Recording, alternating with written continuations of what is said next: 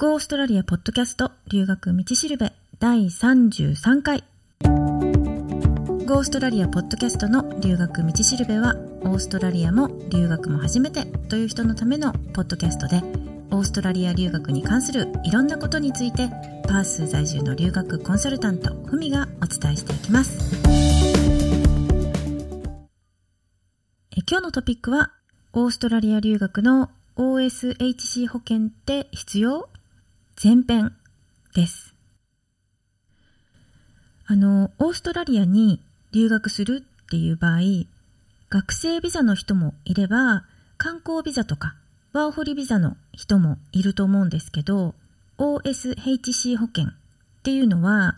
Overseas Student Health Cover の略で、日本語で言うと、海外留学生健康保険なんですね。で、この保険は、学生ビザを発給するための条件の一つになってるので、学生ビザで留学する人とか、あと学生ビザで一緒に渡航する配偶者とか子供さんとかは必ず加入しないといけないっていう保険になってるんですね。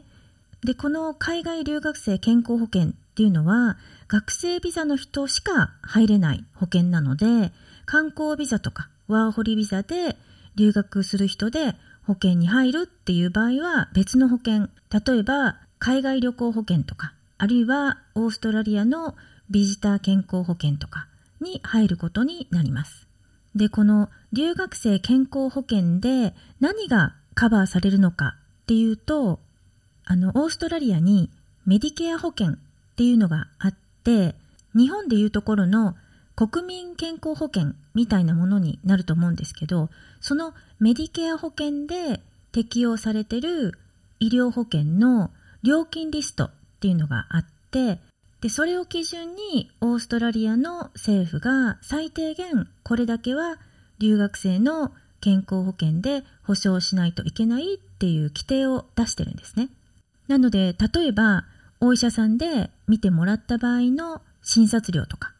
あと病院で受ける手術とか入院費、それから病院で出してもらう処方箋とか、あと救急車の利用料とか、そういうのが健康保険の保証の対象になってます。で、どのくらい保証されるのかっていうのは、その内容によって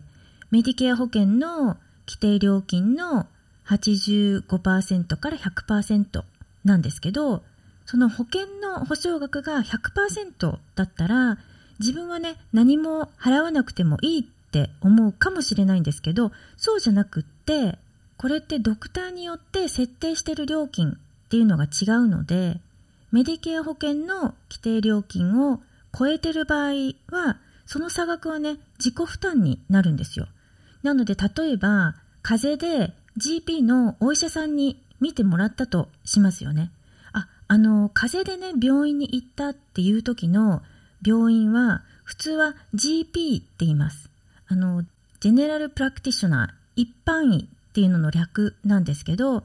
病院ですぐにこう思い浮かぶ単語っていうと多分ホスピタルだと思うんですね。でもホスピタルっていうと入院とか大きな病気とか怪我とかあるいは専門的な治療とかねそれから緊急の時とかに行くところなので、ホスピタルに行ったとかっていうと、聞いてる方がびっくりすると思うので、GP に行った時は GP に行ったっていうか、あるいは I went to see a doctor っていう感じで、医者に見てもらいに行ったっていう方がいいと思います。で、風邪でね、GP に行った場合、GP の診察料っていうのは、メディケア保険の規定料金の100%が保証されるんですけど、例えばその時のね、診察料、英語でコンサルテーションフィーって言うんですけどね、それが70ドルで、メディケアに載ってる基準の額が40ドルだったら、その基準のね、40ドルは全額保証されるんですけど、それを超える料金なので30ドルですよね。これは自分で支払わないといけないってことになるんですね。で、この診察料っていうのはもう70ドルだったり60ドルだったりいろいろあるので、そのお医者さんによって自己負担額っていうのは違ってくるんですね。で、GP によっては診察料がメディケアの基準内に設定されてるっていうところも結構あるのでそういうところだったら診察料は直接 GP から保険会社に請求が行くっていうシステムになってるので自分は何も払わなくてもいいんですね。でこういうのをバルクビル、ボークビルとかノーギャップ、ノーギャップっていうんですね。そういうシステムを採用してる GP に行きたいっていう場合は自分のね加入してる保険会社のホームページで検索できるようになってるので自分の家の近くとか学校の近くとかの郵便番号とか地域名を入力して検索すればドクターのリストが出てくるのでそれでわかると思います。であと日本だったらね風邪ひいたっていう時は内科に行きますよね。で他にも外科とか耳鼻科とか眼科とか直接それ専門のねお医者さんがいる病院に行って診察を受けますよね。でもオーストラリアではまずは GP で見てもらってで GP の判断で専門医が必要ってことになった場合には紹介状とかをもらってて専門医に行くっていう感じなんですね。まあ、もちろん緊急の場合には休館のね受付をしてくれる病院総合病院とかに直行するっていう場合もありますけどそれ以外はだいたい最初はね GP で見てもらうっていうシステムになってますで専門医の場合の診察料とか治療費っていうのはメディケア保険に定められてる料金の85%から100%が保証されるっていうふうになってはいるんですけど、まあ、実際にねどれくらい保証されるのかっていうのはその治療の内容によっても違うしあと専門医のね料金設定によっても違うので、まあ、GP の時と同じような感じでもしバルクビルだったら保険で全額カバーされるってことなのでお金はかからないんですけどそうじゃない場合は差額を払ったりあるいはそのメディケア保険のリストに載ってないっていう場合は保険がね効くのかどうかとか保証額がどのくらいになるのかっていうのはその加入してる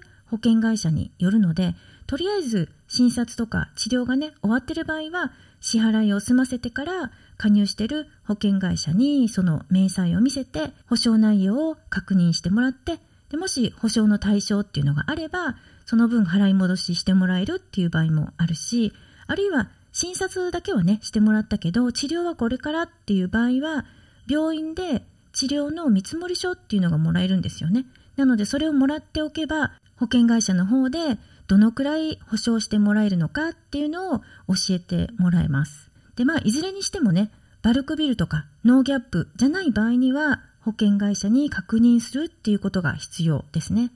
あと処方箋。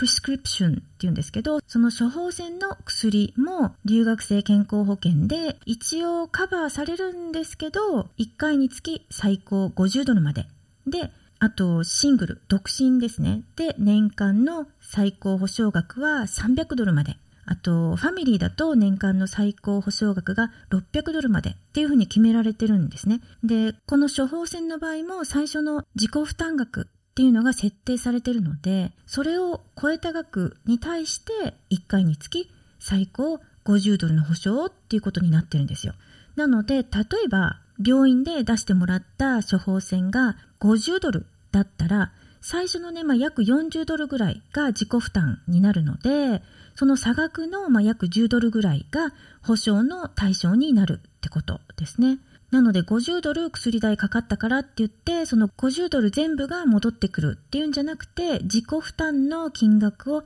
除いた分が保険の対象になるので、その差額が戻ってくるっていうことですね。で、あと他には、救急車、アンビュランスっていうんですけど、その利用料も留学生健康保険の保証内容に含まれてます。で、救急車は日本では今のところまだ無料だと思うんですけど、オーストラリアは有料なんですね。なので救急車を呼んだ場合は、病人とか怪我人、その本人が救急車の利用料を払わないといけないってことになってるんですね。で、救急車の利用料っていくらぐらいすると思います？これってあの、州とかね、住んでる地域とかによっても若干違ってくるんですけど、パースの場合だと都心部で救急車を1回使うのに500ドルから1000ドルかかります。で、この値段の開きがあるっていうのは、まあ、どれだけ緊急性があるのかとか、